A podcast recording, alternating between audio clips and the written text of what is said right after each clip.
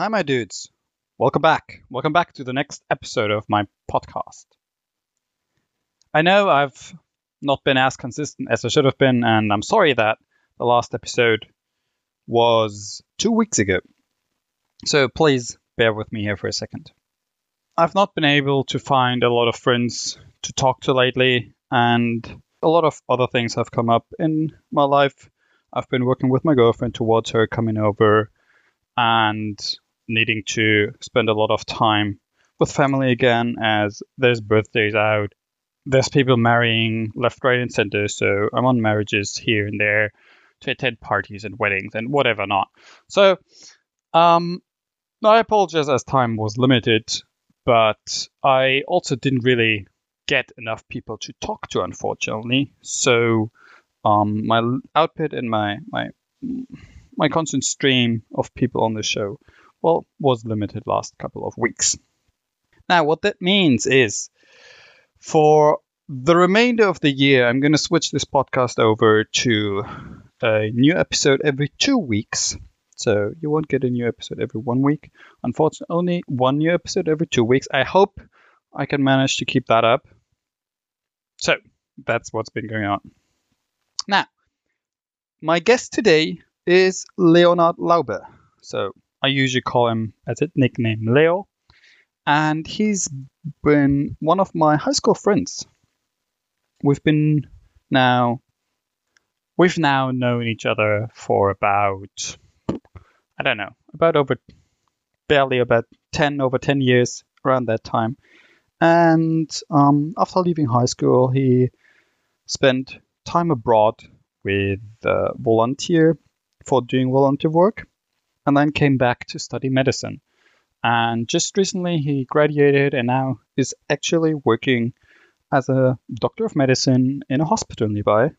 Well, not his only doctor job, so he has been been working at different hospitals. And um, we've been keeping up to date.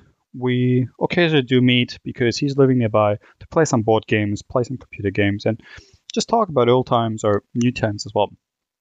So Today, we'll be getting into a little bit of what he thinks about coronavirus, about generally the virus going around, and what what people in, in hospitals, what what the regulations in hospitals are like, and what will change. And then Leo goes around and actually takes on the head of the host and comes around and asks me a couple of questions. So we end up talking a lot about Japan and Germany and um, living abroad and how a culture shock works out what the difference in attitude between different countries are. And he talks about his volunteer work abroad and his one year that he spent in Poland working with Pax Christi, which is an institution bringing people to Germany and um, bringing people abroad to help out with volunteer work. Hope you're going to enjoy this one. So, buckle up and let's get into it.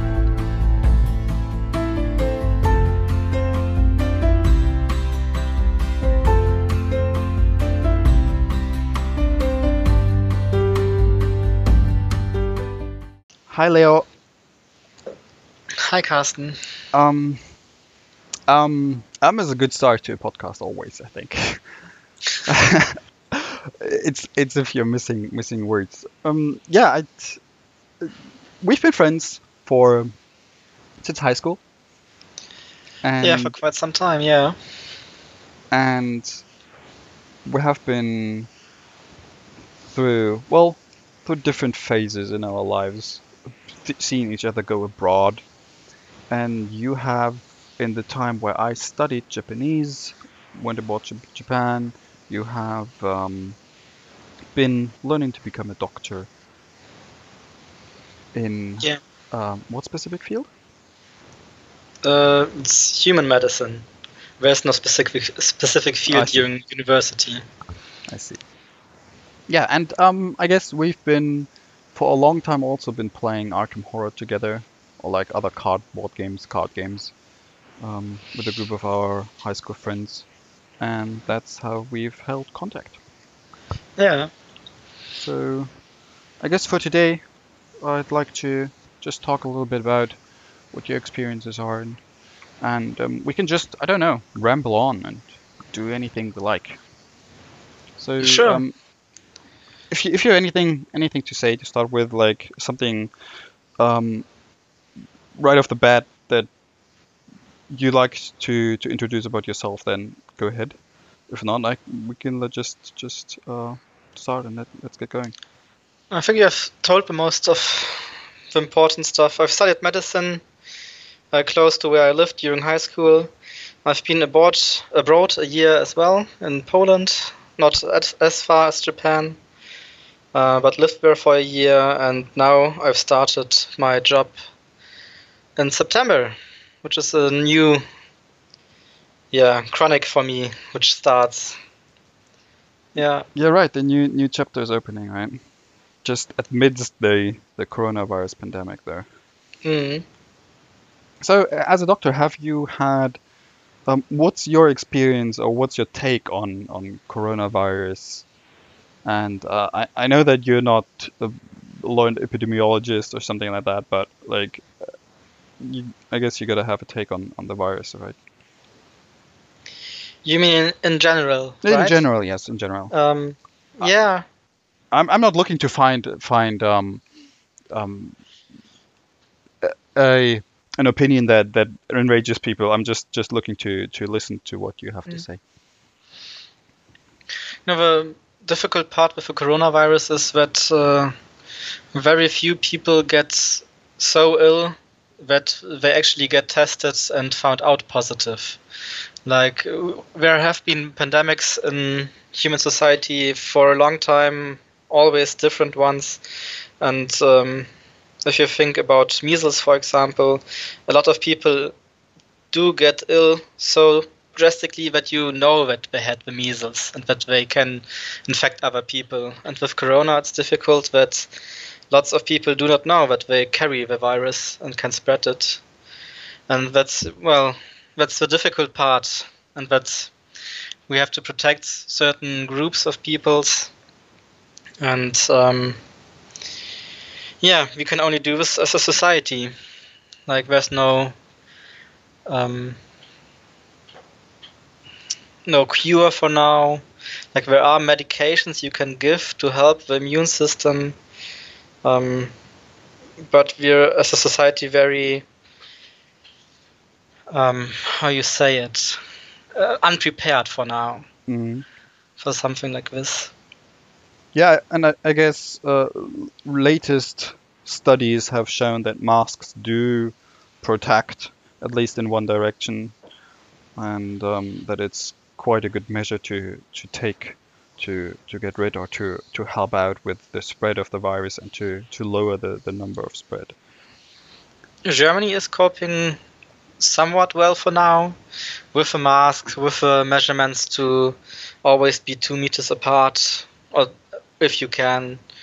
Um, even with the uh, availability of disinfection within the clinic and all the tests we take, I think we are as prepared as we can be, but with the rising numbers, we might have to take more drastic measures again, like at the beginning.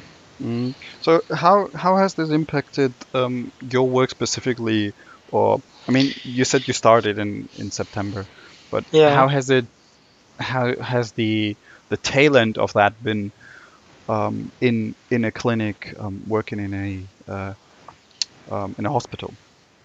Well, I'm working in a ge- geriatric field, which means that I'm working with old people, where um, it's the medicine for older people. And I think the average age is about 80, maybe 82 even, of my patients. And we are very careful in our um, clinic or in my station Mm. better to say but um, so we have a lot of measures to like for example only one person is allowed to visit one patient for only one hour and no more like no second patient you can't like son and daughter now they have to spread around two days to visit and stuff like that Right. um, So do, do you have also have different um, guidelines you need to? Well, uh, I presume you have guidelines, but like sanitary guidelines for for doctors and for um, for medical staff. So especially there- with older people. If there is a reported case, yes. If there is no reported case, it's mostly uh, that uh, the hygiene standards have to be held more strictly than before, Mhm. and we have to wear masks within the clinic itself, which we didn't have before. Um, but otherwise, um, thanks to a lot of tests, and we know that no one is infected, we have no special, no very strict guidelines for now. But if there is a case, there of course is a procedure we have to then take with isolation, with testing more um, other patients, more staff, more workers. Yeah. But for Mhm. now, like I'm only working there for one and a half month now, we didn't have a reported case yet. So Yeah, which which is I think good uh, on, on on that part as well. I mean, yes, you you generally grow with experience and getting through a pandemic like that really gives you a lot of experience, I guess. But then again, I don't know if that's something you really want to have. um, because we have so low reported cases for now, and most positive cases don't have to get to the hospital, right? Yeah. And we have special clinics, and if we have a case in our city, they usually, I think it was in the past, go to a neighbor city which is bigger, which has more capacity, basically. For now, so even if we have a positive case here, yeah, um, we would isolate them, but the treatment would be in another hospital, in a bigger one. Right. Were there were there specific changes made to the layout of the hospital, of the rooms, or something, so to to make sure that you have quarantine rooms, or has there always been quarantine rooms available in hospitals? Um, you could always isolate rooms themselves and make um, have special clothing and um, mask and something Right. uh, prepared in front of a door. But at the beginning of the outbreak of a pandemic, um, there was one um, one tracked. I, I don't know if you can say it in English.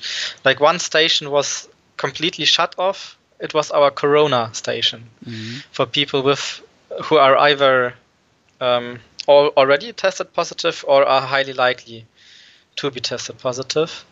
Um, but um, it's already been like two or three months since uh, we could close it down and make it our normal station again. Right. Yeah, makes Yeah. makes sense. Um, I think everywhere, and probably hospitals are one of the more more difficult places with um, Yeah. holding up the hygiene and the, the quarantine and, and everything, all the other guidelines that, that have come in.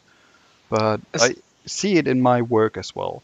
Even though it's an IT company, like for a short while, everyone needed to stay home, need to work from home, and we have disinfection placed strategically at exits and e- entries and in front of the uh, the kitchen. So and after after you go to the toilet. So basically, everyone whenever they do something to touch um, food or to go to the toilet or something, you need to go out and disinfect your hands again. Like which I assume is is basically common practice in a hospital, but Of course it is, yeah. but it was before as well. It's nothing new. Yeah. So yeah. but it's it's quite new for the rest of the world, I believe, to to really go ahead Yeah. and really start disinfecting everything and anything. at the beginning of the outbreak, it was a really, um, how to say it, um, interesting time at which we didn't have disinfections for the public, right? Like they Mhm. cost like 30 bucks or whatever. Masks, you couldn't buy, buy like one-time use masks because they were all bought out and stuff like that. No toilet paper in the markets. that was the most interesting time, the beginning where everyone tried to be over prepared. Definitely. And I still, to this day, don't understand why there was no toilet paper left. Yeah. Be- Some people must have enough for the next 10 years. yes, most likely. And all the jokes and memes going around of um, people trading toilet paper because it's worth more Mm. than gold and putting it in their safes and something like that. I, I, while I mean, um, to, to give a big background about me and when this started, I actually was in Japan. I was was Mm. stuck in Japan, and um, I, I went there at the very beginning when, when the coronavirus just went around. I mean, it's it started in I think December, right? And around February, about March, it became a little bit bigger here in Germany as well. And early March, I left for Japan because I was sure it's it's not going to take longer. Like it's going to go away in a, within a month, so I could just easily go home and um, there would be no issues. So I went to Japan, and then um, the borders closed, and I was basically stuck there for a while because my carrier I was flying with LOT at the time, um, Polish, and they just just closed all the flights for two weeks. Like all inbound and outbound flight basically were closed Mm. and I didn't have any ability to go back at that point. So I needed to, in the end, what it came down to is I needed to buy a new flight from Lufthansa and ANA. They provided like a special discount for people stuck for the first two months or so, and special coronavirus fare, and took that to to get a new flight to go back to to my house and my home. Um, yeah, it wa- was interesting because the the initial reaction here in, in Europe or in Germany especially, I only got to hear from my family and friends. But I only experienced what was happening in Japan. In the beginning, there was not much happening there. I think a lot of people didn't think that it would last too long because it started like a lot of other um, pneumonias. Like we have Mm. them regularly. Every second, third year, something in China breaks out, and it, there's a chance it can, could get to Europe, and then we never have any consequences here. So you don't really have any change in your everyday living. And I also thought that, well, in December was a case here in Germany, but one case, and it was the same old story, I thought. and yeah, and when it broke up out in March, I also was very surprised how big a wave it created. Yeah. Yeah, definitely. Like, especially, um, and I, I know that Japan is is a country where people really tend to stick to the rules and what the government is saying, and so it was much more impressive to just still be there and see that a, a country where you could where, where people are normally wearing masks when they are ill where all the masks were basically just just sold out as well. That was later after at the end of not yeah the end of march early april um, because i was stuck i wanted to go to japan for two weeks and was stuck for another two weeks so i was there for one month and um, what happened in the end is people were getting up early to just stand in line because the first 50 people in the shop would get a pack of masks That's something the Japanese people can do a lot better than most other countries as well, right? yes Like that's something when I visited Japan, I also realized how good they can stay in line and they have no problems waiting an hour maybe for a good meal or uh, something rare. definitely Yeah. And meals meals especially. Meals are such an such an interesting thing um, because you in, in Japan when you when you need to go to a restaurant you don't really look for well of course you look for TripAdvisor or something like that but in general you you could also just walk outside and look for the length of uh, and, and the amount of people waiting in front in line. Because the Mm. longer the line the better most likely the food. And in, Japan that really holds true. Here in Germany it really doesn't somehow. Like there's very few places where you need to stay in line for and if people just get angry that they need to stay in line and don't go to that place usually is my experience here in Germany. Yeah, it is. Uh, one question, maybe when you um, traveled from Japan to Germany, how st- uh, strict were the rules in Japan, and how strict were the rules on the airplane? That's something I would be interested in. Yeah, that's that's actually inter- yeah that that's very interesting. Um, so first things first is I tried to rebook my flight like three times or so, and it was cancelled three times. Um, so there was actually no way to get a flight from from from Lot again to go back. And then I I phoned the what is it called Auswärtiges Amt, like the uh, Taish. Why do you not know the English name? Taishikan is the is the Japanese Ah. name. And Um, just wrote me. I wanted to translate it. Oh. Uh, translator. See if I can find some. Well, yeah, Skype. I don't think Skype has an no, translator it doesn't. nah. But um, yeah. So Foreign office, maybe. Yeah. Yes, The the Foreign foreign, Office office, foreign ministry, or something like that. So the German German representative in Japan, and I phoned them because they had kept like got a cooperation going with ANA and Lufthansa to make the flights cheaper. And they said, yeah, well, the next flight that is available is then and then, because they only had like two flights available a week. Um, they were still going because the rest was literally just everything cancelled and um, decided for a flight early April, which also, by the way, got cancelled again and postponed to a later date, three days later. So even those special plans had problems really happening at the Mm. at the early time. And um, at that time, I also started realizing how does it work if nobody's allowed to go into Japan, but people flying in still can't get inside? What happens with the stewards and stewardess, right, with the staff. And um, that's what I set out to to get to know when I flew back. So went um, on the on the on the day when I could fly back. I went to the airport, and there was literally I've never experienced an airport this empty ever. Okay. It was Haneda Airport in Tokyo. I don't know if you've been there. It's a smaller one, only for domestic flights usually used. Uh, then probably not. No. No. And um, it's like there were the f- whole the whole panel where you usually have the lists of flights coming in. They were all red Mm. because all the flights were cancelled, and there were I think within you usually have like two hours or so shown um, on on one big screen. Like there were- 100 flights within the next two hours or what? Yes, and two flights were going on the whole screen. to Everything Germany was- and to where else? I don't actually remember. I think I might have a picture somewhere, but not something I could access right now early, quickly.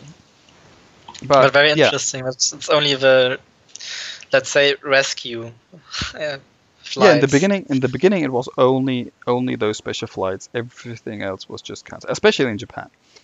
I don't know for for other countries, but like I said, like the beginning, I was in Japan, and that was the experience. And yeah, everything cancelled, and you could walk around, and the the shops were still open, so you could still buy lunch and buy food and do everything, but you yeah needed to walk around with a mask on. That's basically it.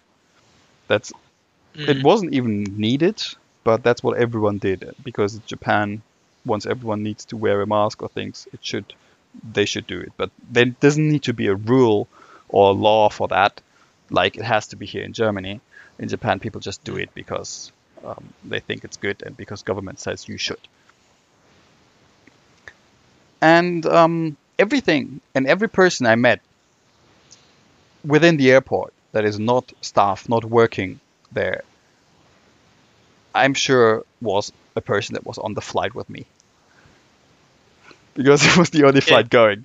And Yeah. you, you could really look around and have with, with one not even one crew, just just those couple people on the flight to Germany, you knew that these people are going to the exactly same place you're going to. Yeah. and it was was really interesting because boarding was the fastest it's ever been. The flight wasn't booked out, or because Not at all. Not at all. so The many fli- flights cancelled, I would have thought the few flights which could take off would be full to yeah, the end. I would have thought so as well, but nothing. Like there was literally because of coronavirus, they needed to give every person a double seat, so one Ah, seat and the next one empty, so you couldn't sit next to one another person. And if you have um, a middle, I don't know which one I was flying with, but I think there's three seats, four seats, three seats, three, four, three. So there needed to be two empty in the middle, one empty at the, s- each side. Yeah. So it's about four seats empty from out of 10 seats, right? So it's about 50% we're not allowed to get people in because.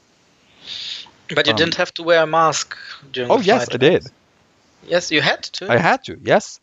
When getting I- on the airplane, you needed to wear a mask as well. And staff, of course, needed to wear a mask as well. But it's a seven-hour flight or even more. How long is it? Um, The 12 hours. yeah, twelve-hour flight. like to okay. Tokyo to, to Frankfurt, it was, yeah. Um, So, wearing a mask for that long during a small space with not really fresh air. Yeah, I think there's there's two things about this. Um, I think I was able to I was able to take off my mask after I sat down. okay. Um, so if I if I wanted to, but the other thing is, if I personally if I do fly longer longer hours, I tend to sometimes put on a mask anyways. And I noticed a lot of lot of Asians or Japanese people doing the same thing, because I have problems with the air conditioning. Mm, I see. because it, it just dries out my nose and my mouth and everything. So if I wear a mask, I keep it hydrated and it doesn't dry out. That's right. In airplane, you have cooler air, right? So it's not as difficult to wear a mask.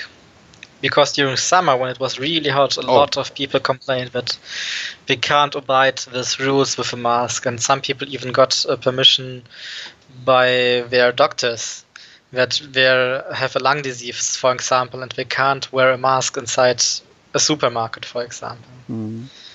Yeah, I mean, I I get where that is coming from because they do make it a lot hotter. But I also think a lot of people are really just Over exaggerating. over exaggerating this. Yes, exactly. And yes, some people might have a lung disease, and some people might not change their masks at all or wash them and have all of this bacteria in there and all of this mold in there. I recently read an article that a lot of masks they tested, um, just a random trial, and a lot of masks were moldy, right? Okay. Um, because people weren't washing them and weren't throwing them away, even though it was a one-time use mask.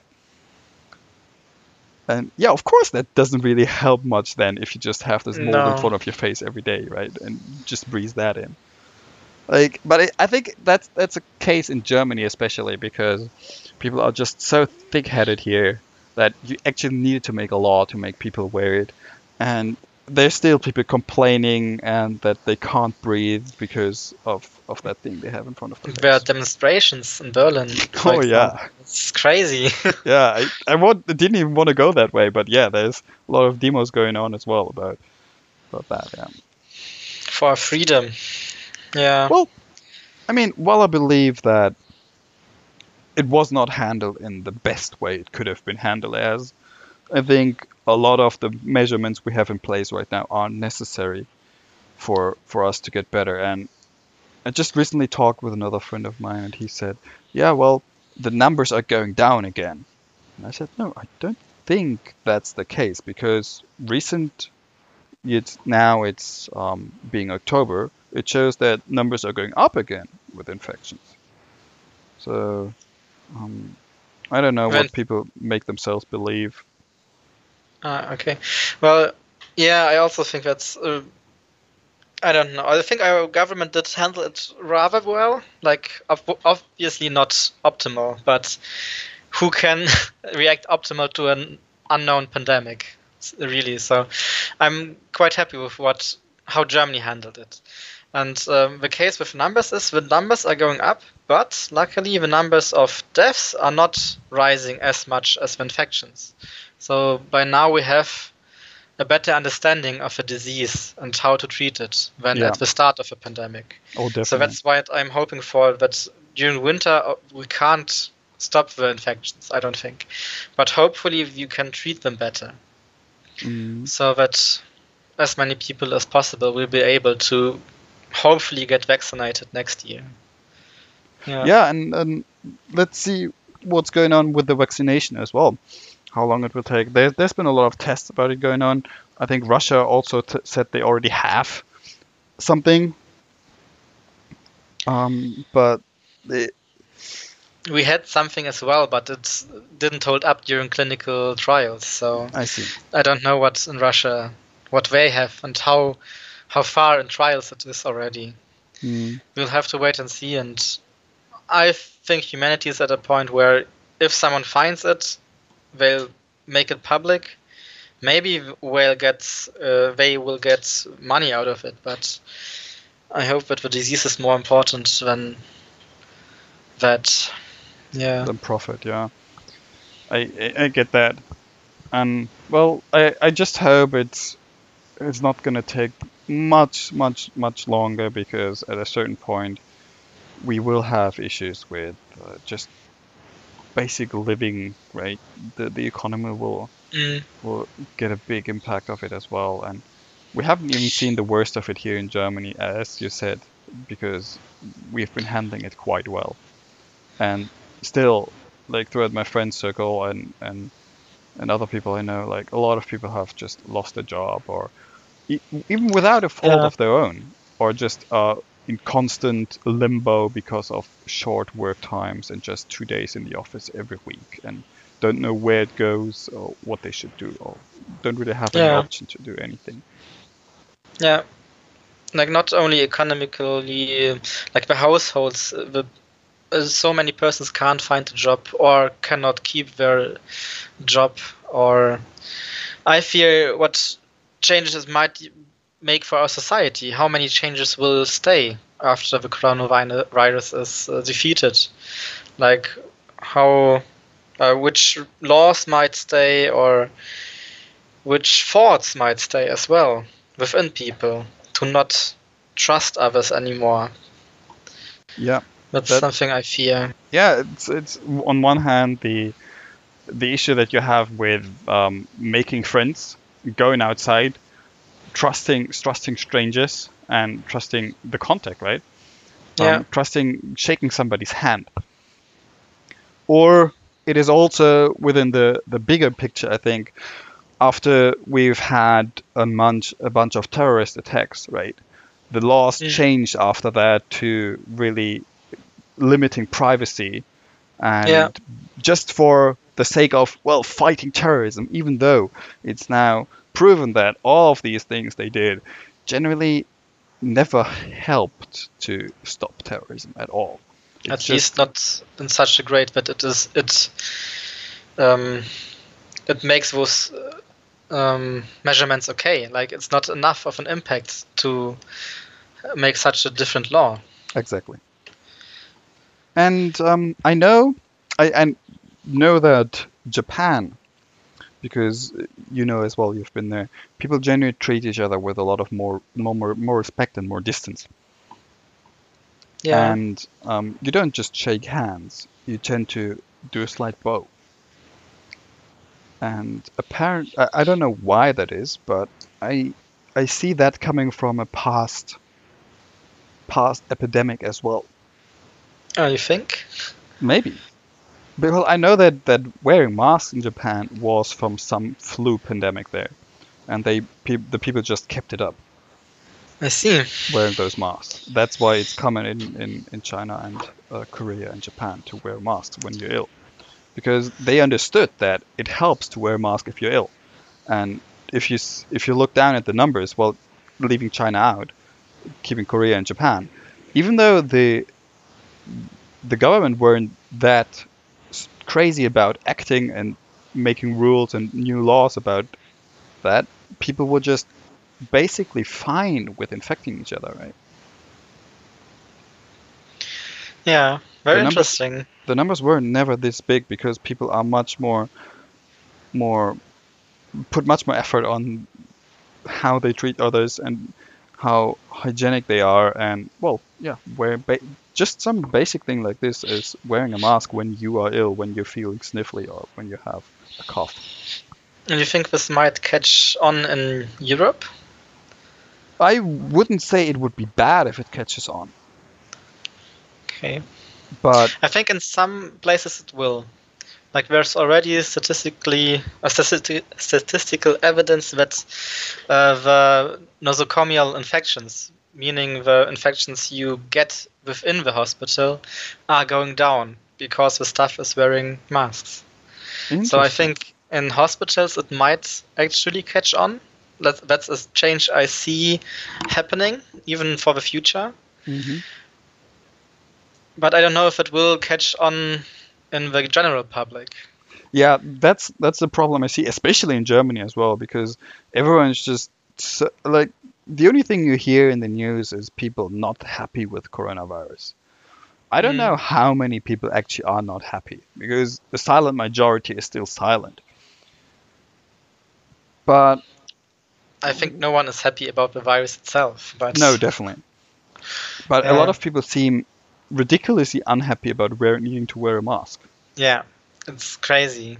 even though it really shouldn't be that much of a stretch if you want to save some lives, right? Like, why not just put this thing on and go go about your day? I understand if it's 30, 50 degrees outside and you don't really want to take that mask and and but throughout my life I've I've also done sports with a mask on, which is hard, but it can be done. Well, sports, I mean, right now, it, I guess it is important that we do that. Yes, but um, I wanted to talk about the few possible changes for the future. What do you see happening? What changes within society for maybe the next ten years to come?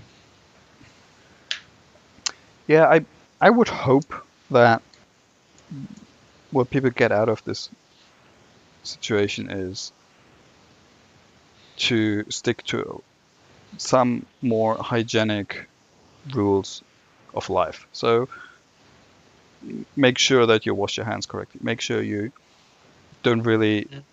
go in and hug and kiss everybody if you're a little bit ill. Make sure you um, think about other people and make sure that if you feel a little bit ill, you just maybe stay home and don't go to work. Mhm. Like those those hygienic rules and those rules of behavior, I think, is what well, what I hope we will get out of this, especially here in Germany. What I don't think will happen is that people will wear masks. Yeah, I can see this change in attitude, right? But Yeah. you yourself are more cautious about, yeah, illness uh, overall. Yeah. And then the question is, how long does it does it does it stay around? Is it just one generation, and the next generation will just have it in the history books of the I know the big Mm. lockdown or something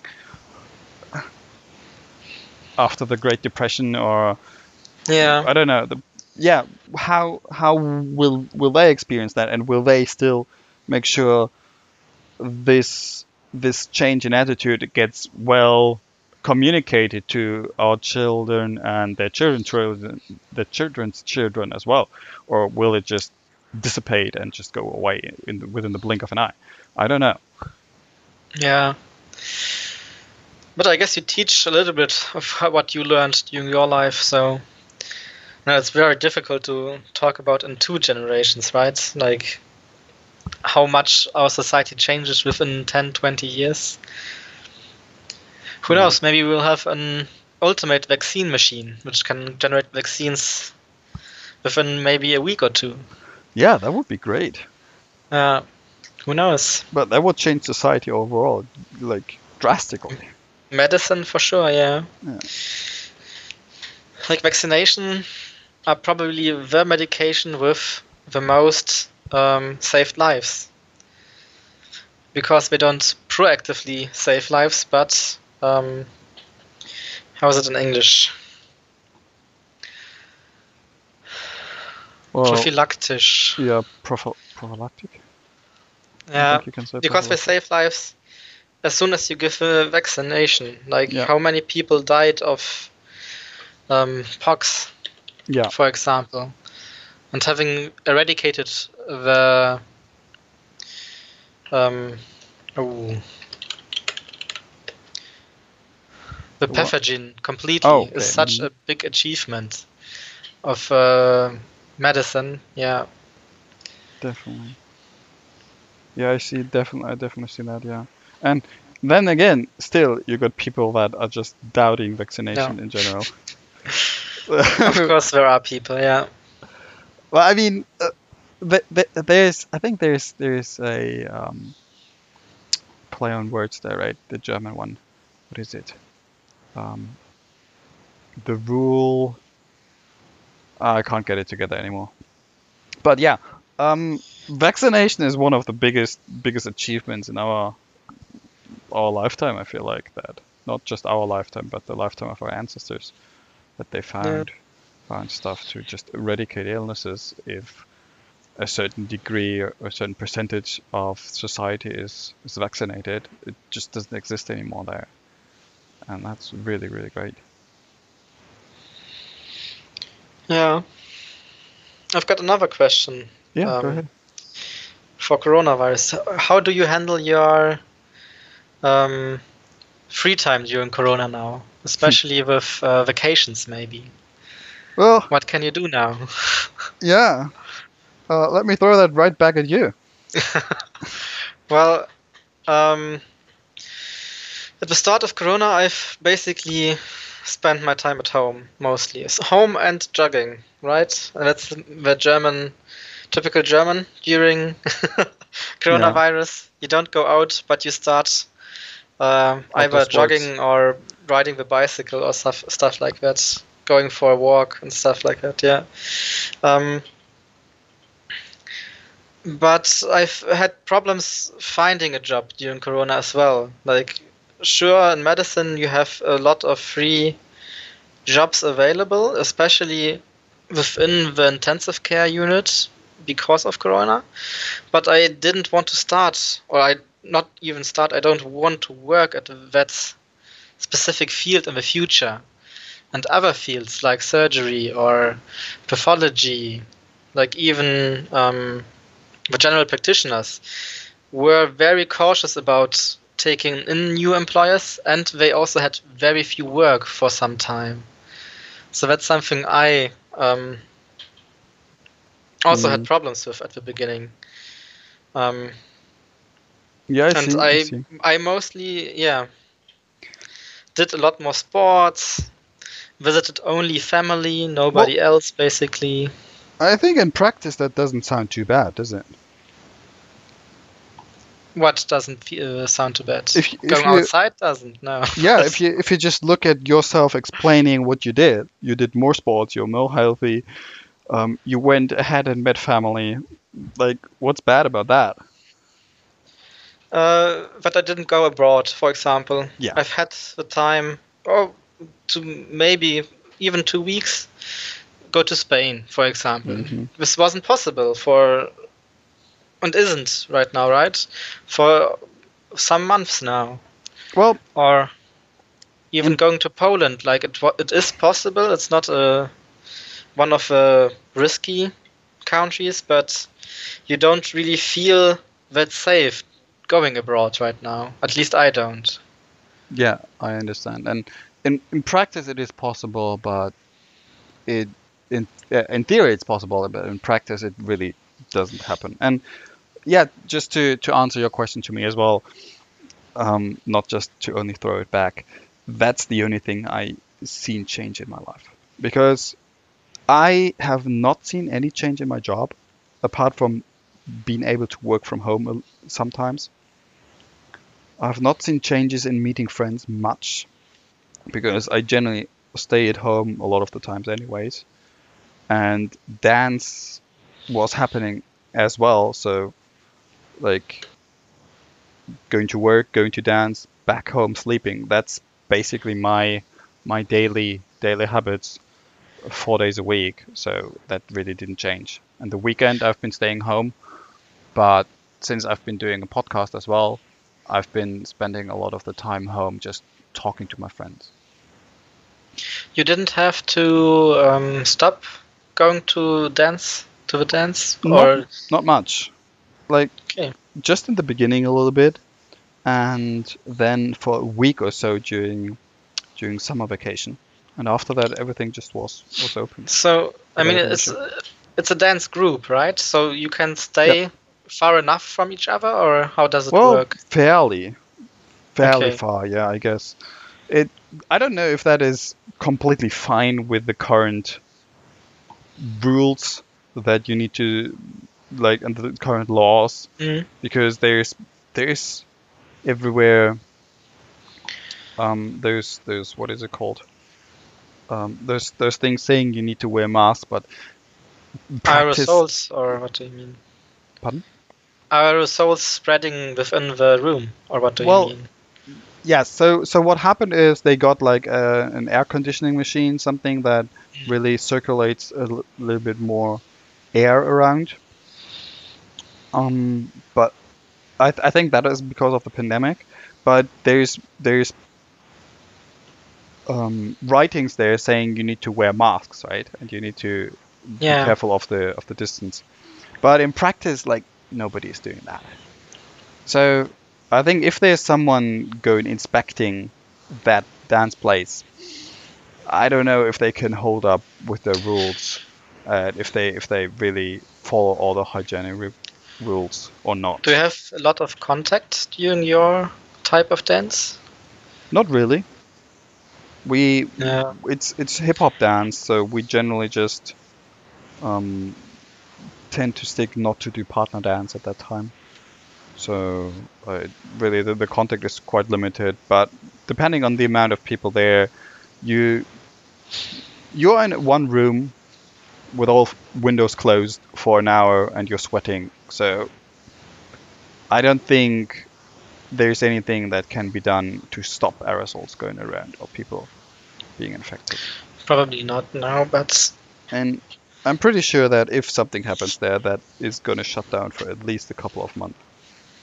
And fortunately, it did not happen yet. But um, with the way it's handled there, it's quite.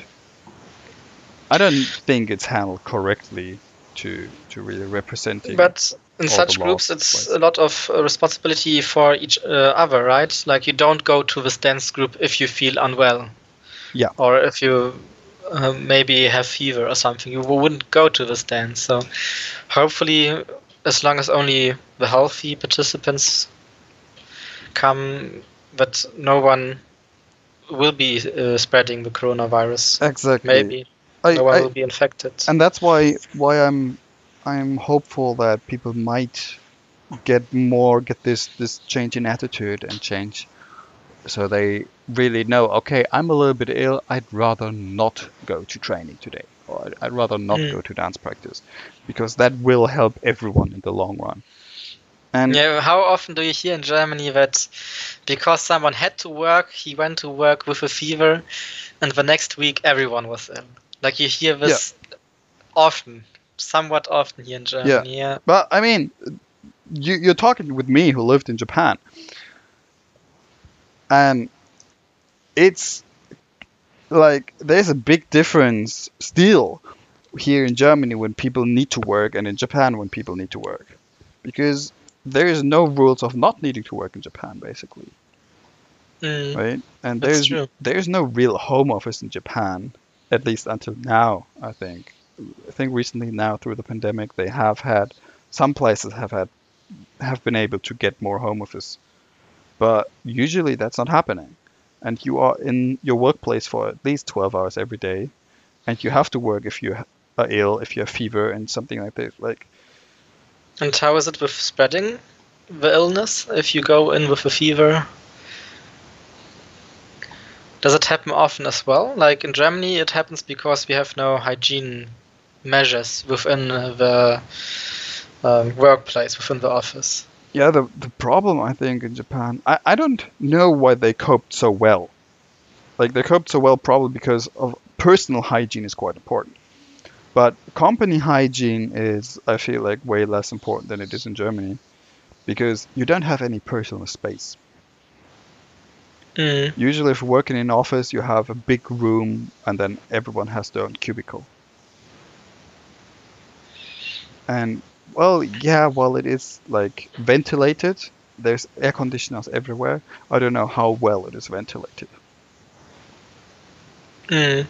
So I, I don't really know. I don't have any statistics or nothing, but I feel that everyone is taking more care of themselves, wearing masks, and generally being a little bit more distant because that's what society gives you, right? You bow instead of shaking hands. And so that makes up for a lot of this giving giving up or giving on um, uh, illnesses. Yeah, Because- I can see that. Yeah. Really, you're not really touching yourself. You're just touching your own stuff you have on your desk. You're not going to other people's desks, and you're not just walking about, opening doors left, right, and center, back in the meeting room, back here, but there, because everyone is just one room. You have one door, and that's the only point of contact apart from your breath and the aerosols, right? Yeah. I guess so. Yeah. So yeah, but maybe this will change in the future, like you said. Who knows? Yeah, that's that's why I'm I'm I'm thinking about. Maybe it it was that people are distant and bowing instead of shaking hands. Maybe that is because in the past there was something big and living together on like a small space. Then you need to have these rules in place, and that's what worked for Japan. So maybe this is how the future is going to be like for here for Germany as well. I don't particularly dislike it because I like Japan, but I don't like the idea of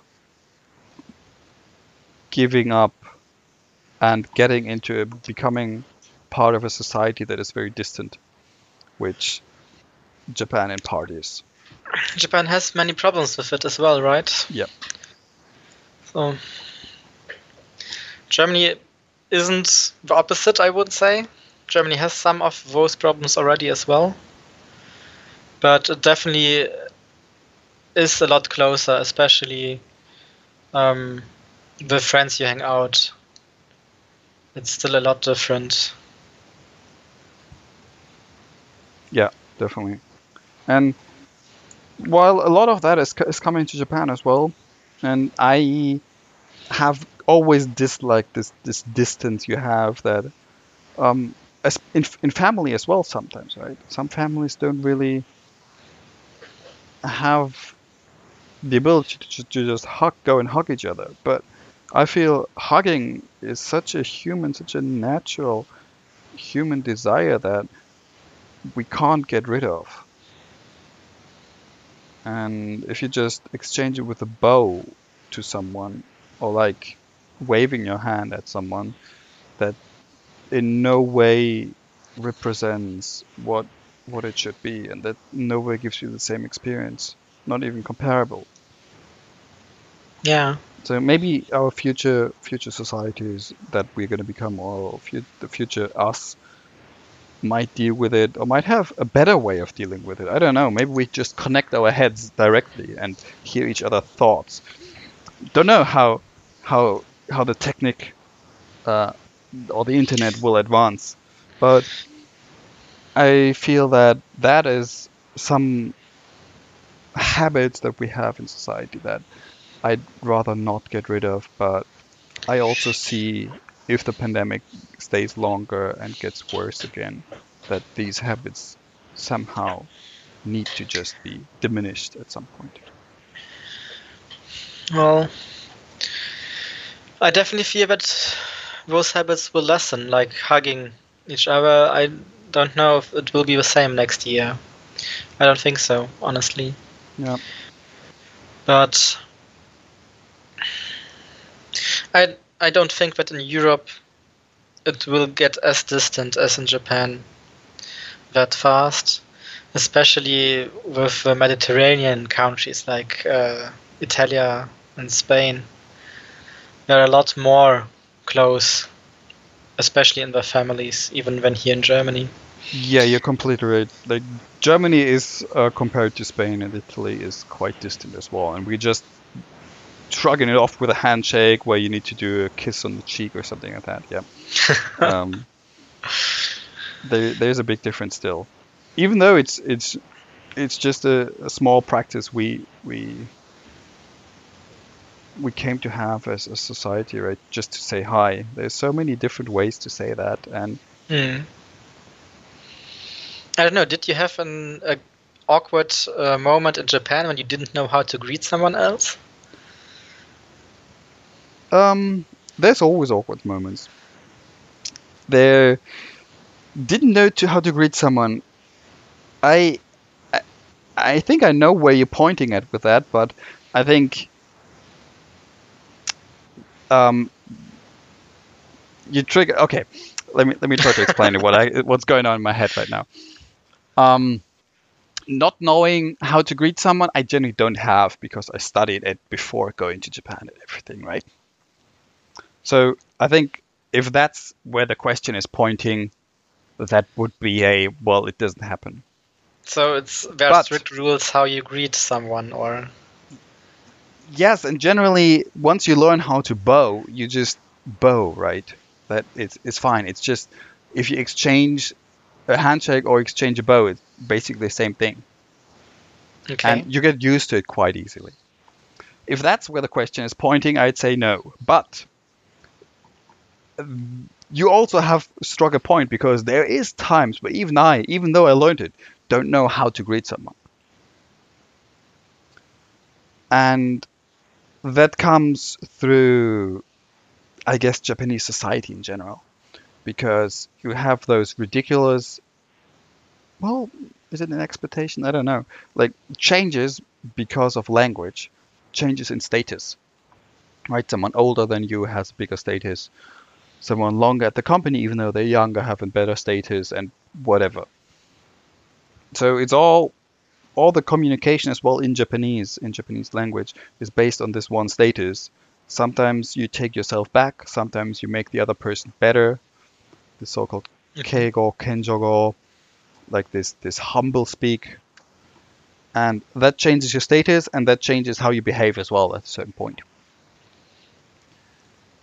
and if you're putting it that in in, in this context yes i have i had it because there is the question of how deep do you bow and this can be something surprising Shoulder level, crotch level, or ground level, or what are you talking about? Yeah, how deep do you bow, and um, which bow do you do? Like there's there's bows for every situation. There's a quite famous one, I guess, that is also going on Okay. around the internet. It's the so-called dogeza, which is all the way head on the floor, and but this is not used. This is used here in, in the Western for just comedic purposes, but in Japan it's really really big deal if you do that because that means you have done something really bad that and it's nobody does that i've never seen see. anybody really do a dogeza to anybody that's that happens if you really really fuck shit up i don't know if you if you're married and um you you have a sidekick some like not sidekick what is it called um, An affair. and if you have an affair that's when you do the dogeza I okay. that's really if if shit hits the fan, if you have made something that really quirked up your life or the other person's life, and you need to fix it, or you you wasted a lot of money from the company, and you're like, dang, like I can't make this better. I need to append for like append append for my sins. And even the normal bow has different stages. There's the normal bow that you have just with your head, when you just do like a small I don't know how to how to say it. It's like a yes, signaling yes thing. If you just just pull your head up and down, that's just Mm. slightly this this movement is like a small respectful bow of saying hello without offering words or saying thank you without saying it. Right? If someone gives Similar you to waving, you mean, or pardon. Similar to waving. Like in Germany, we wave if you're not close enough to say hello. Yes, yes, but it it has more more. So, for example, if you if you lost, I don't know, if you lost your wallet and someone behind you says, "Oh, stop! You lost your wallet," and gives it back to you, you say thank you and just you you nod your head a little bit to to appreciate. Okay. Or um, if someone holds open the door for you, just nod the head a little bit and go in then. Without it, it has now thinking about it, a lot of facets to it that uh, uh, are not. It, it's generally showing respect to the other person, I'd say. Though it doesn't always mean respect. Most of the time, it just Mm. means thank you or how nice of you or hi, even. But if you if you're in a busy situation or if you if you don't really want to want to be loud right now, it's it's quite good to use that bow and say yes, um, hi, I seen you, like waving, but without the hey, how are you screaming across a station, so everyone just looks at you. Yeah, because yeah. I think in Japan people are quite reserved and quite making sure that you have your that that the your space or my personal space is is not it has specific boundaries and are not stepped over. So that people don't tend to be loud if they if they are in a, in a situation where they shouldn't be. They don't tend to be too active if they should be. So it's like you need to be have need to be part of the norm as well at some point to just make sure that you're not the one acting out. You're not the one making making problems for everyone else. So like this this this how do you say it? This this thing of um, meiwaku is what it's called. So inconveniencing somebody else, it's is frowned upon, and Mm. nobody sees that as, as being quite good. Yeah, that's something we Germans could learn from Ja- the Japanese as well sometimes. Yeah. Seriously, yeah. But Yeah, you're you're right. You're right. Like here, it's usually just, oh well, it's my right. I do it. Oh, this is your job. This is what you do. Uh, it's not my job. I don't do this. Yeah. yeah, not only this, s- some companies like being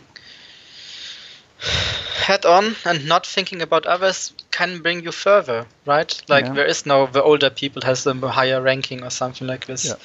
It's whoever does it basically, and um, I don't know the English word, but um, brazen or yeah, being dreist, right? Being brazen is Yeah. something a lot of people are, and they think it's a positive attitude because they get further ahead with this. Mm. And it really not only annoys me, but it really is a very bad habit in society Mhm. to not look for out for others. And luckily, it's not a lot of people, but sometimes you really have those people around.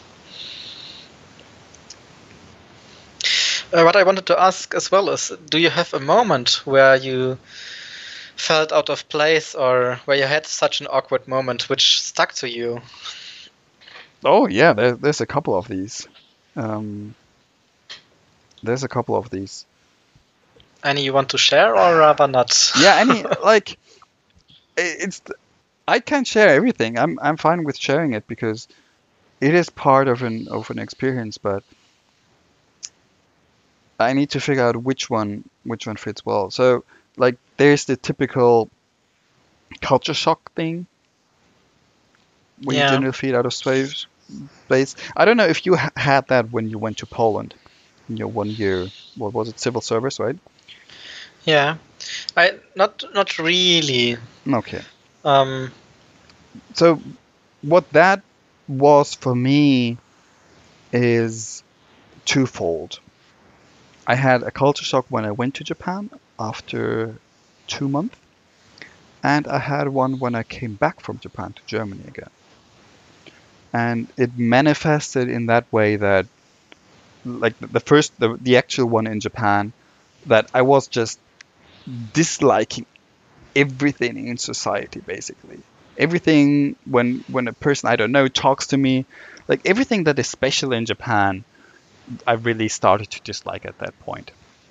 So, for example, hmm I was living at that point in the, the first time I was in Japan, and when I had that culture shock, I was living in a rural area, and there was not many foreigners around. So, what happened to me is, at one point, someone just started talking to me on the street. Like, it, it's I think it's it's what you guess get if you're a celebrity. Someone just wants to talk to you, and they just started talking to me and about nothing really without any any real reason to for me. Completely random persons, or basically random yeah completely random person saying oh look at you how tall you are how tall are you? Right? Mhm. like really? Okay um yeah thanks i'm i'm 186 so and oh your japanese is so good. Oh thank you and basically just wanting to know what i'm doing there and what people were those? Like older people, Different. working like com- completely different. completely okay. different what you would not expect. There's less younger people doing that, more older people, but if it was like woman in her I don't know 40s housewife or an old man just like generally older people 40 and upwards I would say. But see. just for any specific reason. And it also happens with younger people, but not in rural areas. And it happens with children a lot in rural areas as well. Like children generally try to try to talk English to you and say hi, and then you talk back to them, and uh, um, you you you can talk then as well, right? Once they know you, you know Japanese, you talk. Um, if they know you don't know in Japanese, they just try to impress with English, and But that that's cute, well. right? It is, it is. if children try to talk to you. Hello, I'm- Mr. Big Guy. I'm not saying that that's a bad thing, but at that point, because it is happening, I was just fed up with it. And that's one way how the culture shock implemented me. I just didn't want to talk to anybody. I felt like a lot of my Japanese friends were not really friends. They were just thinking of liking me because I knew English and Japanese and could help them out. And like a lot of negative thoughts just come into it because I was not used to this this new culture at that point. Mm. And a lot of things I don't really know anymore right now as well probably. I would just need to think of it again and to, to really figure out what was all going on. And I also had problems with yeah, the, the friendship thing, like finding friends. And not really sure who I could trust, who I couldn't trust, and who I wanted to right like yeah. give my time to to be worthwhile and be friends with because I felt like a lot of Japanese people were so like mm, were so less inclined to be having deep discussions with you and just just like shallow Is that something that is more often in Japan as well? Like, is it only with you, the foreigner, or is it between Japanese people as well that uh, friendship might be shallower? um Or can't you know? I don't know. Yeah that that that's a difficult topic. And i believe that now after after years after living there for two years and coming back and learning a little bit and having a japanese girlfriend as well i feel that it is shallow in some situations and that is part of that is based on the language. Because in a lot of situations what matters is your status in that situation. So, for example Does it also matter during a night out for friends? oh yes, Does it also matter? Okay. it, it matters anywhere and everywhere. And if you're a foreigner, you're generally out of that system. So Okay. you have, like we had it before with how to greet someone. Um, you have the benefit that people don't really know how to greet you too. They don't know if you know Japanese culture, if you know how to bow, or if you want to do a handshake. So it often results in something like doing a handshake while bowing. Um, okay. and then showing respect for the, Jap- the, the the foreigner showing respect for the Japanese culture and the Japanese person showing respect for the other culture, right? So Yeah. in that sense, I think it's a genius invention, but it looks so weird. it looks just so weird if you just put your hand out, and and part of that has made its way into Japanese culture as well. I feel like I I seen sometimes two Japanese people among each other just shake hands and just bow, or one person is bowing while shaking hand. As, but then again, it I don't know if it, that's not a thing, not a hello. It's more like a thank you, and Mm. giving someone else the hand in Japan. So. I, I've not been living there for a while, so I don't know if something changed or how it works. I'd need to speak to to my friends over there, or maybe just like live there again to really figure it out. Yeah. But yeah, um, let's get get back to what you asked. Can you can you repeat that because I forgot to be honest. Sorry. I asked you about situations, uh, awkward situations you Right. which stuck with you, maybe. Get it? Like that. That's my. That's actually you're you're taking my job here as the host right now. Just remembering where we're at. No, that's completely fine. Uh, I, I'd like to talk about this as well, and I mean it, it's it's good for you as well, I guess to to get to know this, and that's Mm. part of it, right? We never really talked about stuff like this in detail, so that's why I really enjoy doing these podcasts. Yeah. Yeah, and um, back to the the culture shock then, I guess. The the second culture shock was coming back to Germany. Um, that was immediately. The the first well the first one waited and I was really struck by awe first thing. First thing I went to Japan was I struck by awe and you know this feeling when you know you're doing the right decision and you know you're doing the right thing and I. I, I generally call it God mode. Okay. I don't know if there's a really good explanation for it. I think people on the internet say it's flow. It's called flow. But or it's part of flow or flowing. But knowing that you're at the spot where you want to be at the time, which is right, Yeah, not- definitely does feel good. Yeah. yeah, and what it did is like this overwhelming sense of achievement of yes, I've done something and yes, I am correct and I'm right and I'm cool and whatever I do, like this overwhelming sense of whatever you do, you could achieve right now. It's probably very similar to a high you get from from some kind of drugs as well, I'm pretty sure. But it's just the natural part of it that you get through being yourself and doing what you like what you like to do. And I had this the first first time coming to Japan quite strong in the first weeks. And it started lingering after after 2 months. So I came there in October, October, November I was living there normally. And then December coming towards Christmas and stuff, that's when it started to to get the the culture shock because well usually at home usually with family and friends and i wasn't at that time and that was the first time for me as well. So all of that played into getting it. And this coming is the first time you've been in Japan, right? Like during university. yes yes i'm talking about Yeah. university mm. right now. That's 2000 when was it? One two 2014 i think? 13 13 14 something along those lines so quite a while back actually but um, coming back to Germany then after that year was over, that was actually the year when you visit visited me as Yeah. well. Um, coming back after that to Germany, that culture shock was just immediate. Coming back to Germany, the first thing I notice is the supermarkets. Everyone is just loud and saying you're not fast enough packing up your shit, and people can't queue, and ugh No.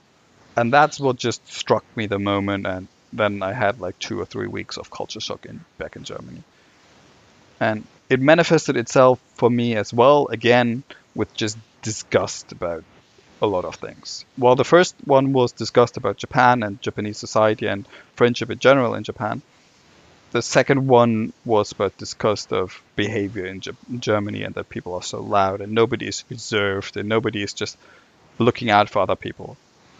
So Yeah. But no special moment which just struck you so much that you still remember this day or whatever. It's just this general feeling which you still remember or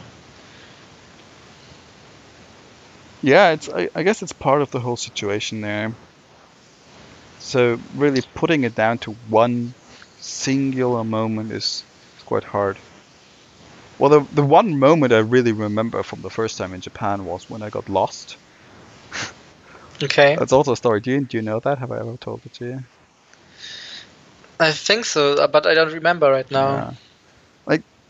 The first time I was there, we we got there's me and a couple of friends from university as well. So we were three I people, remember, yeah. four Mhm. people, and um, our teacher got us from the from the station for the first day and brought us to our dormitory. And we went through the town to get like registration, and he showed us the u- university and everything. But we just had one day with a car to to drive through the town, basically. It wasn't too big, but it was like I don't know, 25,000 people living there, so not too small either. And then we went back to the dormitory, and the second day we were meeting with people from the, the same seminar um, that were usually just, or like people that are in a, in a club. What is not in a club? What is it called? Like um, university learning foreign languages. They were basically greeting us for university in in our dormitories as also there's other people living there as well. So we just hang out with them and the second or third day was a weekend and we decided to go out. First day foreign foreign country basically what do you do? You go out you go clubbing and we went clubbing into town. Into the one singular club they had there and that was basically one of the worst experiences of my life. Because I was it was fun up to that point drinking meeting your friends going out and then you went to that club. And after a while just they stopped everyone dancing or having fun in the club and got people in that were dancing with basketballs or footballs. And Okay. you just needed to make a circle, and while in the middle of being in the club, just everyone just like those four people had their performance in the middle of the small club and dancing with a basketball, and I found that like I found that really really I guess Was sad. the club really full or? It was quite full, so you needed to actually make space to Mm. uh, so people needed to stop what they're doing to have place for those four dancers to to dance. And I really disliked that, so I just went outside to to get some fresh air and said, "Well, let's just walk around here once." And I got lost. Without, I didn't have a phone. you never found the way back or yeah, that's why I'm still there right now. exactly. Uh, I, I didn't have a phone. I didn't actually know where I was because I've not had the time to go through um, the town. And Mhm. I just thought after a while, it's like, um, well, I don't know where I am. Just, let's just walk in this direction. Just go. I'll see where I end up and where I can go. How late was it? Well, middle of the night, like 2 Yeah. a.m., 3 a.m. or something like that.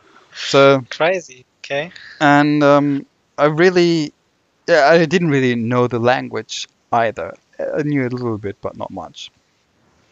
And after walking for what it felt like two hours or so, I I came to a place where there's um, there's trains, like train tracks, and walked along the train tracks. And some time then I noticed, oh, I've been here before. Why my dead drunken brain thought that, I don't know, but I think it was right. So, and at that point, I just walked another direction. I've seen, or I, rem- I think I remember us going with a car, and somehow I was back by I don't know 5 a.m. or something in my dormitory, and then I was I was definitely back the next morning sleeping. And next morning I got like um, people talking to me. Uh, like where where did you go? What happened? We were so worried about you. You just suddenly disappeared. and um, yeah, that that's interesting. And then while I had in the dormitory, I had I had Wi-Fi again, so I could talk to people as well. But the day after or the week after, I, I immediately got like a cell phone to to be able to to Yeah. also do do phone calls, right? Because back in that day, you you couldn't really have just a SIM card. Um, that that like the the Wi-Fi as well that came after after that year slowly. At that point, it was just a, just a, um, people were still having these old. Um, Japan is one of the countries where you have these old, old fold mobile phones still, Ah, okay. and at that time especially, everyone had just had one of these fold things. Not even a smartphone yet. A lot of them. And um, yeah, I got one of these as well. It was just in the mix, and the next year after that, people started getting SIM cards and and all of that. So it was just right at the transition. I think that was the year when the I don't know what iPhone it was. I don't know my. I think I had a Nokia Nokia phone still at that point. Friends had iPhones four, but it, it took a while to to be able to go to Japan to get SIM cards. Nowadays it's completely fine, but um, back in the day it was really really hard to get get something, and you weren't even able to get something just as a tourist. I only was able to get it because I was living there. To get like just Yeah. not just a phone, but like also a prepaid SIM card you weren't able to get back in the day. Interesting. Yeah, and that was um, well. Now it became just a good experience, I guess. But back then it was quite ridiculous to just well go out in a foreign country, place It's the where you- third day in that country, country, and yeah, not having the language ability, not having the any ability whatsoever needed, and just get Yeah. lost. and especially follow a train track, like Yeah, drunken. yeah. Well, it worked. yeah. It worked out fine. So I'm quite happy I'm still here, and uh, that definitely made part of my experience there as well.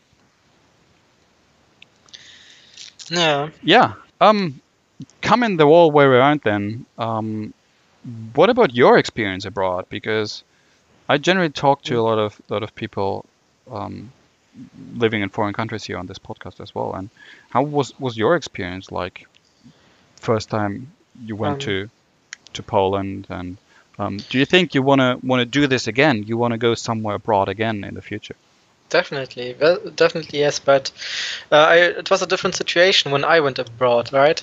I went directly after school with a voluntary service, which um, is quite different different to going during university. I'd say. Um, I had a lot of stuff organized for me, like um, similar to you probably, like where I live, where I have to go to. Um, which people are responsible for me like for a voluntary service this is all already prepared when you start your voluntary service. And um, back in the day like nowadays it's not common anymore but i had a course to uh, learn the language. Like how long was it? Four weeks i think. We were in krakow and um, had a language seminar and um, I didn't really have a culture shock because Poland still is in Europe where a lot of similar customs, and I worked in a children's home for children uh, which parents can't care for them anymore. be it Mhm. different reasons. And children are similar in every coun- country, I think. So um, it was a shock not knowing the language enough, uh, especially talking to children who always try to uh, ridicule you and to make fun of you. Like at the start was really um, stressful. Um, but you could always get around, and I wasn't alone. Like uh, there was this German girl, uh, Inga, who also did this voluntary service together with me. So I always had someone um, which I could speak to, and uh, with whom I we could organize our day and what we wanted to do. We worked together. Yeah, I think it's it's very important to have someone someone there that you could just go back after a while to just talk to and think, okay, how do you experience it? How do I experience this with differences here, with difference to back home, and just someone to basically give give a counter Honestly, counterpoint as well. I wasn't that reflective back then. Okay. I was too young to really re- reflect on what exactly are we doing here. It was more like um, experiencing living abroad, living alone or semi-alone, and um, having basically a job, um, having a foreign language you have to learn, having the opportunity to meet completely different people, make new friends, uh, see another culture. Like it was more exciting for me to look forward rather than to reflect on what exactly is going on. And it was a really good time. I really had um, a lot of nice experiences, uh, had some bad experiences, which helped me uh, to become who I am right now. And um, yeah, the language uh, after the year, I could speak Polish pretty good, I'd say, because I had to with the children. Mm. And um, yeah, it's kind of sad. I haven't. I've been there again. I think two times now, but it's only two times in the last ten years. So it's not. It's that's something I'd like to do more again. You asked if I want to go abroad again, and I'd say definitely, especially to east of Poland where I was. Uh, I was near uh, Warsaw, was the children's home. Um, and I'd really like to go back to Japan as well. Um, for more than just, uh, for maybe again a month or something like that. Uh, to Japan more for traveling, and to Poland more for visiting friends and yeah. Yeah. Do you still have how many friends do you still have now? People I could call friends, a couple actually, but I don't uh, have a very good contact with them. I have to admit. Mhm. Uh, we rarely write each other. Um, but some of the, now I have to think about it. The workers, how called? The Erzieher. Mhm. Um, they've written me like a month ago with pictures. Um, two, me and Inga really got to know them. They have two childrens now together and have swapped their workplaces and stuff like that. And they, yeah, have written me, like I said, a month ago. Um, others I've been partying with, actually, I don't have a close contact anymore. They're all, we were all like in our early 20s, maybe even 19 years old. I think they all moved on, studied, probably are working now just like me, Yeah. maybe abroad. That's something a lot of Polish people do. They um, emigrate out of Poland. Um, but the people I worked with, I still have contact with some of them. Mhm.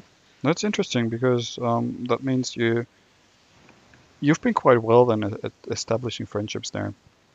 Because from from my university years in Japan, I don't really have anybody left I I can talk to. Well, like I said, with the friends I've been to pubs and we've been out during summer.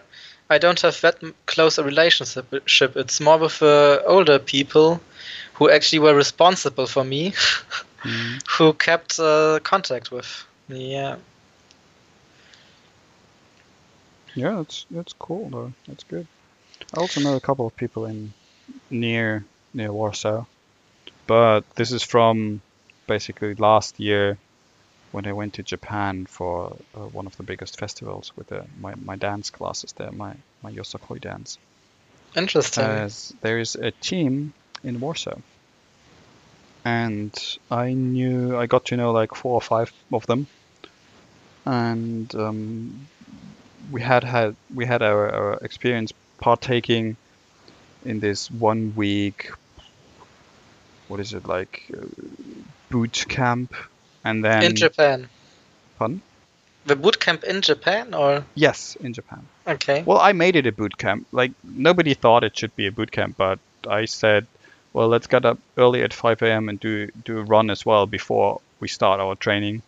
And let's not just have a break. Instead of the break let's do half an hour um, other trainings as well. So I, I basically within the boot camp did like twice what what it, not twice maybe but a little bit more what everyone did in, Mm. in terms of training. But what that was for is we all needed to learn the song and to to dance in synchronization synchronized. And um, the festival was two days, two days long, and you got to know people quite well if if you're going through that that course and that that that part of the festival as well. And it's it was physically strenuous as well. I think there's quite a lot of things I can imagine that are quite more strenuous, but um, the fact is that we were from all ages, from people in their 20s all the way over to people in their 50s, which is, is impressive to to get an international team like that all all going for over different languages as well. Um, some people not knowing Japanese, some people not knowing English, and just um, being able to communicate and to get everything everything done as well. But it's it's quite good and was quite well well well done as well and yeah, part of those people are from from Poland. I've I'm still keeping in contact, but I've not been able to to go back ever, or like to even visit them once. Mm. We could drive together at some point, maybe. Yeah, I'm. Who knows? Uh, and I'd like to go to Warsaw again. I've only been there one one day. I think two no two days only. And the only experience I had there was going for work, and being fined a fee because I didn't get my ticket for the train. Mm. So they just because I didn't stamp my ticket, they they pulled me and then said you got to pay now 60 euros or something like that, and yeah, it was a bad experience. But um, I need to go there for some kind of event like a couple years back, and that's the only only time ever I was in Warsaw. And unfortunately, um, didn't really know any any of my friends or anybody there yet at that point. Yeah. Well, Warsaw is an. I don't know. The city itself, I didn't get to like as much, I have to admit. Like, in winter, it's quite nice, but it also has a very. How do you say it? After the war, it was rebuilt really fast on the outsides, and the Mm. building architecture really isn't eye catching. No, Like it definitely not a very nice city to drive into. It has lots of uh, how do you say a lot of options like cultural options. It has a lot of parties going on, clubs and stuff like that. But um, I mean, we we lived hundred kilometers away from Warsaw, so I wasn't often in that city. Mm. So, did you, being young and all, did you? What did you take out of your your semester or your one year abroad? What what did you learn? What what did you? Um, well, thinking back at it, Mm. um, how did it help you grow? Well, um, living alone, of course, the first time, having to do everything, is um, something you take home afterwards. Being, how do we say it, self sufficient? Yep. Um, definitely helped a lot. Uh, something I did take home is that I don't want to study too far from home, actually. Like being six years at least away from home. Um, I kind of didn't want to be after this year. I felt like I want to have the possibility to get home for birthdays and bigger um, like events like Christmas and stuff Mhm. like that. Um, I did take home that I want to study medicine. Like a lot of people, uh, me too, had options what we want to do but didn't really know. So this year helped uh, strengthening that decision. Right. Yeah. Um, Yeah, I, I can also um, attest to that because we were doing it at the same time, and I was doing like civil service yeah, in my hometown basically. But that also really helped me to figure out what I wanted to do because that was the year when I just suddenly started to buy a book about Japanese language and just started learning it and suddenly realized, wow, it's the first time in my fucking life that I'm learning something without having the need to and I like it. mm, So I was excited to to do something to find something new. Yeah, I get that. yeah. Maybe a passion for um, how do you say it?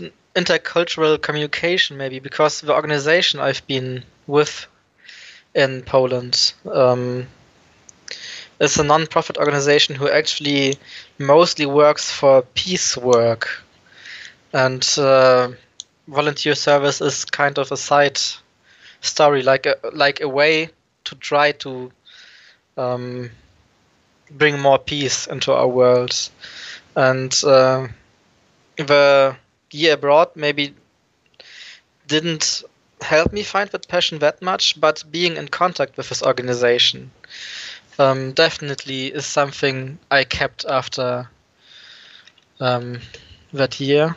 Hmm. And now I'm, how is it? Vorstand, I don't know, the director of this organization, one of the directors of this organization, but um, um, volunteer director of this organization. Mhm. And I'm still working with them.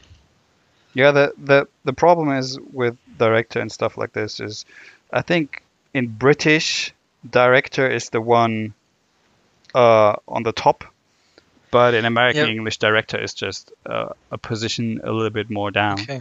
But um, thinking of it, like I, I usually use these every day, these positions, but when you ask me about it right now, I blanked out and I don't really know what the position is called. So um, Like- we're fine to stick with director. Yeah, to clarify a little bit, like like most or like a lot of non-profit organizations, you have um,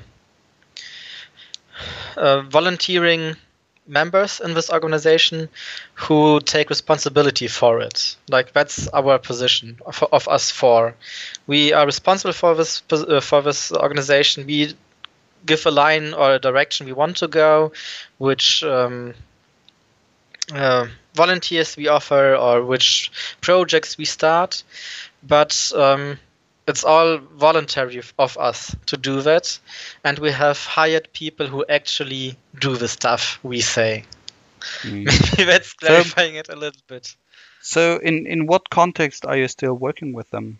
And what is the name if Um, you if you want to disclose it? Um, it's uh, Pax Christi in see. Aachen, and um, it's an organization which was founded or which started uh, some years after the Second World War, like 1940s, some sometime then, and it started to bring the countries, the cultures together again after the war. It started in France. It's an um, movement from the church, hence the name of Pax Christi, and uh, it has yeah, its goal is to bring peace and communication between the different countries.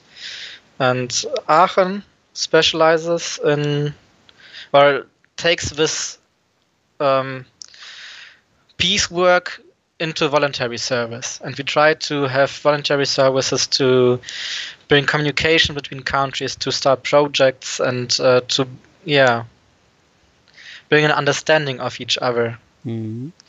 Which is why we not only send volunteers abroad, but also bring volunteers to Aachen from abroad.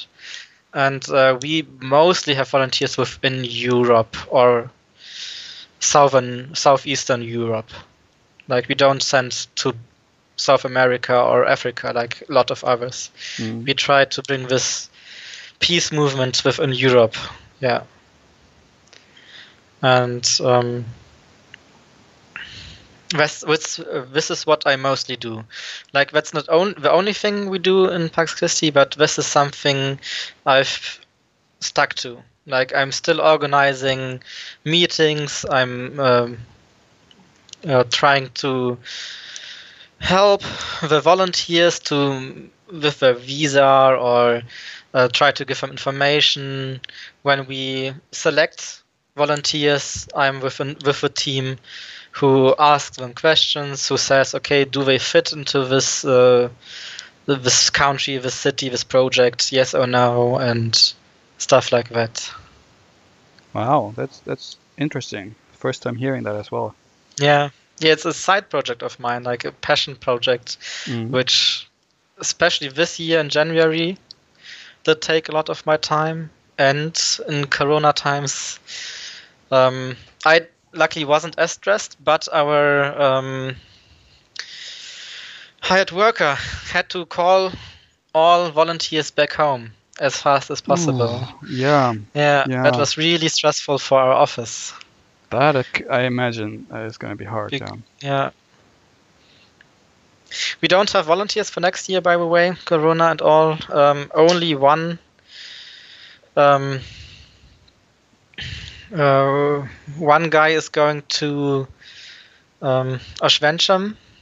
Um, I don't know the English word. It's Auschwitz.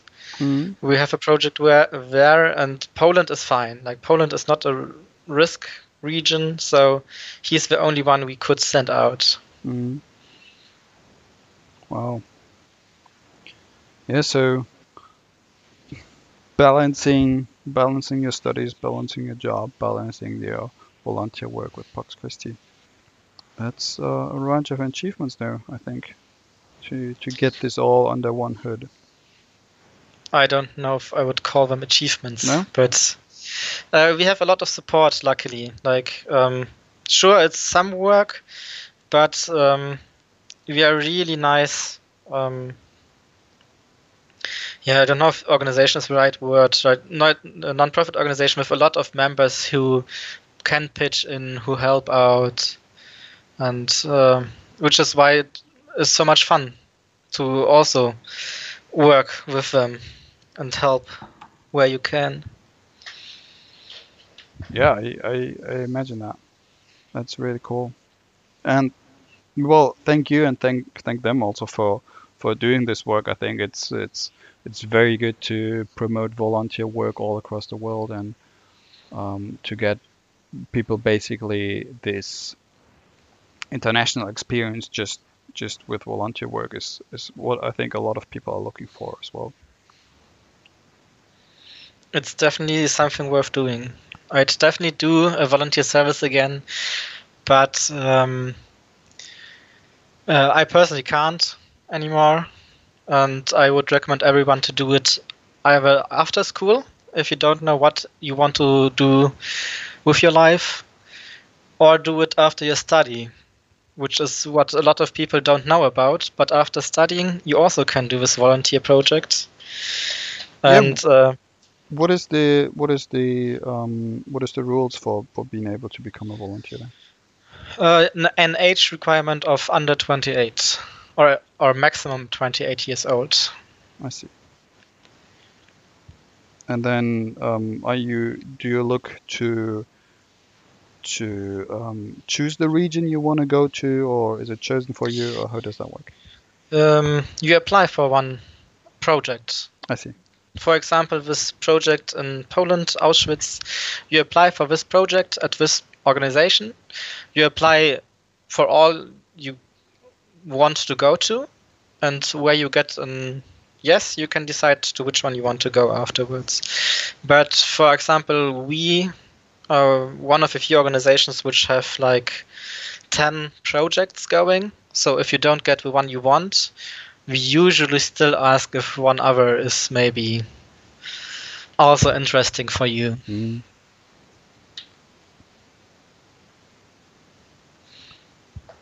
Yeah, very very cool. Um, I think we have been going for one hour and forty five minutes. What do you think about that? It's quite some time, right? Yeah, isn't it? Um, Half of it has been you taking my position and asking me questions, which is completely fine, though. But um, I think we also talked about a lot of lot of stuff we, we generally don't really come to talk about. I mean, we've been friends for so long, yeah. but lately the time we talk is when we play games. We talk about the games, but I it's it's really imp- it's impressive to me that I hear of Pax Christi like the first time right now, literally. I know that you've been abroad and there you've done volunteer work and stuff, but Mhm. I didn't know that you're still supporting them and uh, helping them out. Well, it's since last year, so it's always been a side project of mine, but since last year I've been involved a lot more again. But yeah, it's a lot of informations, right? You Yeah. don't know about the other. And um, it's always nice to talk about it again, like Yeah. always finding something new. Definitely. And um, I think if there's one thing we can take away from this is that we will be able to continue on after coronavirus as well, and um, we will be able to get through it. And well, we'll just adjust somehow. Definitely. And it's up to us to form how we want the future to be, right? After it, where we want to return to and what we want to keep. Yeah, definitely. And um, the other thing as well that I usually point towards is as well that everyone should just try out to do something abroad. I know that the situation right now, especially epidemiology, epidemiology, because of the coronavirus. Oh come on, fuck this. really, like because of the coronavirus, it's hard to to go abroad and do things. But I think for for my life and what wanting finding what I wanted to do, and I think I'm I'm able to say this for you now as well, is that it has been a very big influence either j- just going abroad and experiencing how it is in other countries, and would really really give this to to everybody as just not just an option but a serious put taking a serious serious thought about um, really doing at least one year abroad in some shape way or form be it part of the university be it part of a job be it part of being like a volunteer because it just opens up not just your mind but also your options and really really helps you to find what what you're looking for I totally agree. Yeah. um yeah any any last words or do, do you have something else you want to want to continue talking about No, I think you're right. Thank you for having me here. Thank you for doing the podcast. well thanks thanks for being here I, i'd love to have you on always again if you have time Gladly, yeah. um, I can see that. Perfect. Um yeah um anything you you need to have plugged? Like i can put down your your instagram your your personal address your po box where people can send you i don't know their, their sex toys or whatever they want you. Uh i don't know like anything maybe we just talk about pax christi so to promote that it's up to you. Well, Pax Christi, I, I can mention the SDF uh, V is a group which uh, sends volunteers out every year. Pax Christi is one of this uh, group How, members, and um, I don't know the English alphabet. SD SDFV, SDFV, yes. Sozialer Dienst für Frieden und Versöhnung, it's called in German, I see. is something if you're interested, look it up. There are a lot of different options to make a volunteer service, or if that's not an option for you, maybe to help out. Like if you are abroad, we're always happy to um, hear about someone. If you have maybe a project uh, which you want to be uh, become either a volunteer service or to be helped, um, we're always happy to find new, eager, motivated, um, yeah, volunteers. Do you have an English website? An English website, I don't know actually. Um, for our project to get to Aachen, uh, we have one English one. But um, the SDFV, I don't know, probably not. Yeah, I, I'm not finding anything, but um, for everyone who's able to speak German, definitely check it out. I'd say, and um, yeah, just just look at at finding um, things, and if if you're interested, there's ways to to go abroad as a volunteer, and I think um, Leo and um, those guys are doing a good job. So Other than that, I'm fine, I think. all right, perfect. Then thank you so much for being here. Always happy. Um, thanks for being with Thank you myself. for having me. Um, yeah, we'll I guess keep. I'll keep asking you again the next time when you have time, so I can get you on as well. We keep in touch. Yeah. All right, thank you. Bye bye. Bye.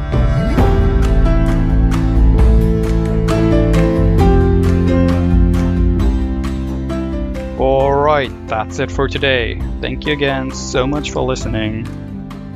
If you got any tips, questions, or anything on your mind, just feel free to reach out to me on my email address, beingwithmyself at posteo.org. That is beingwithmyself at posteo.org. Or find me on my Instagram at nezuminotabi. That is written N E Z U M I N O T A B I. In the future, I will also be putting news of new episodes on my Instagram, and I think of giving updates about future update stuff there. So check it out. And if you like the podcast, share the word, share the podcast with your friends or your family or whatever, and come back to me. Reach out, say hi, and let me know what you think of it. Thank you so much, and see you with the next episode in two weeks probably on the 24th or 25th. Bye bye.